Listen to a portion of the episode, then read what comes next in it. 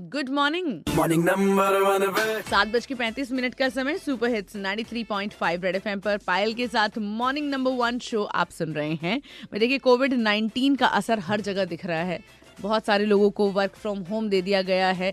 इसी वजह से आप देख रहे होंगे कि कैब की बुकिंग्स में भी गिरावट आई है। 40 परसेंट तक प्रभावित हुई है। इसके अलावा हमारा हजरतगंज चौराहा जो है जिसमें हमेशा गाड़ियों की आवाजाही लगी रहती है, यहाँ भी ग्यारह हज़ार वाहन कम गुजरे हैं कल।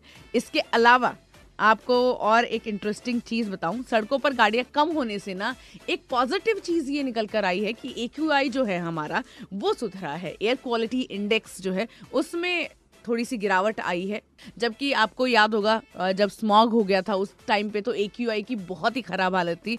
इतना ज़्यादा बढ़ गया था कि सांस लेने में लोगों को दिक्कत हो रही थी। तो मेरे ख्याल से ये चीज़ मजबूरी में हुई है लेकिन अगर ये खतरा टल जाए और उसके बाद भी लोग कारपूल का इस्तेमाल करें और पब्लिक ट्रांसपोर्ट का इस्तेमाल करें तो मेरे ख्याल से एयर क्वालिटी और ज़्यादा सुधर सकती है और लोगों के सांस लेने के लिए भी जगह बन सकती है।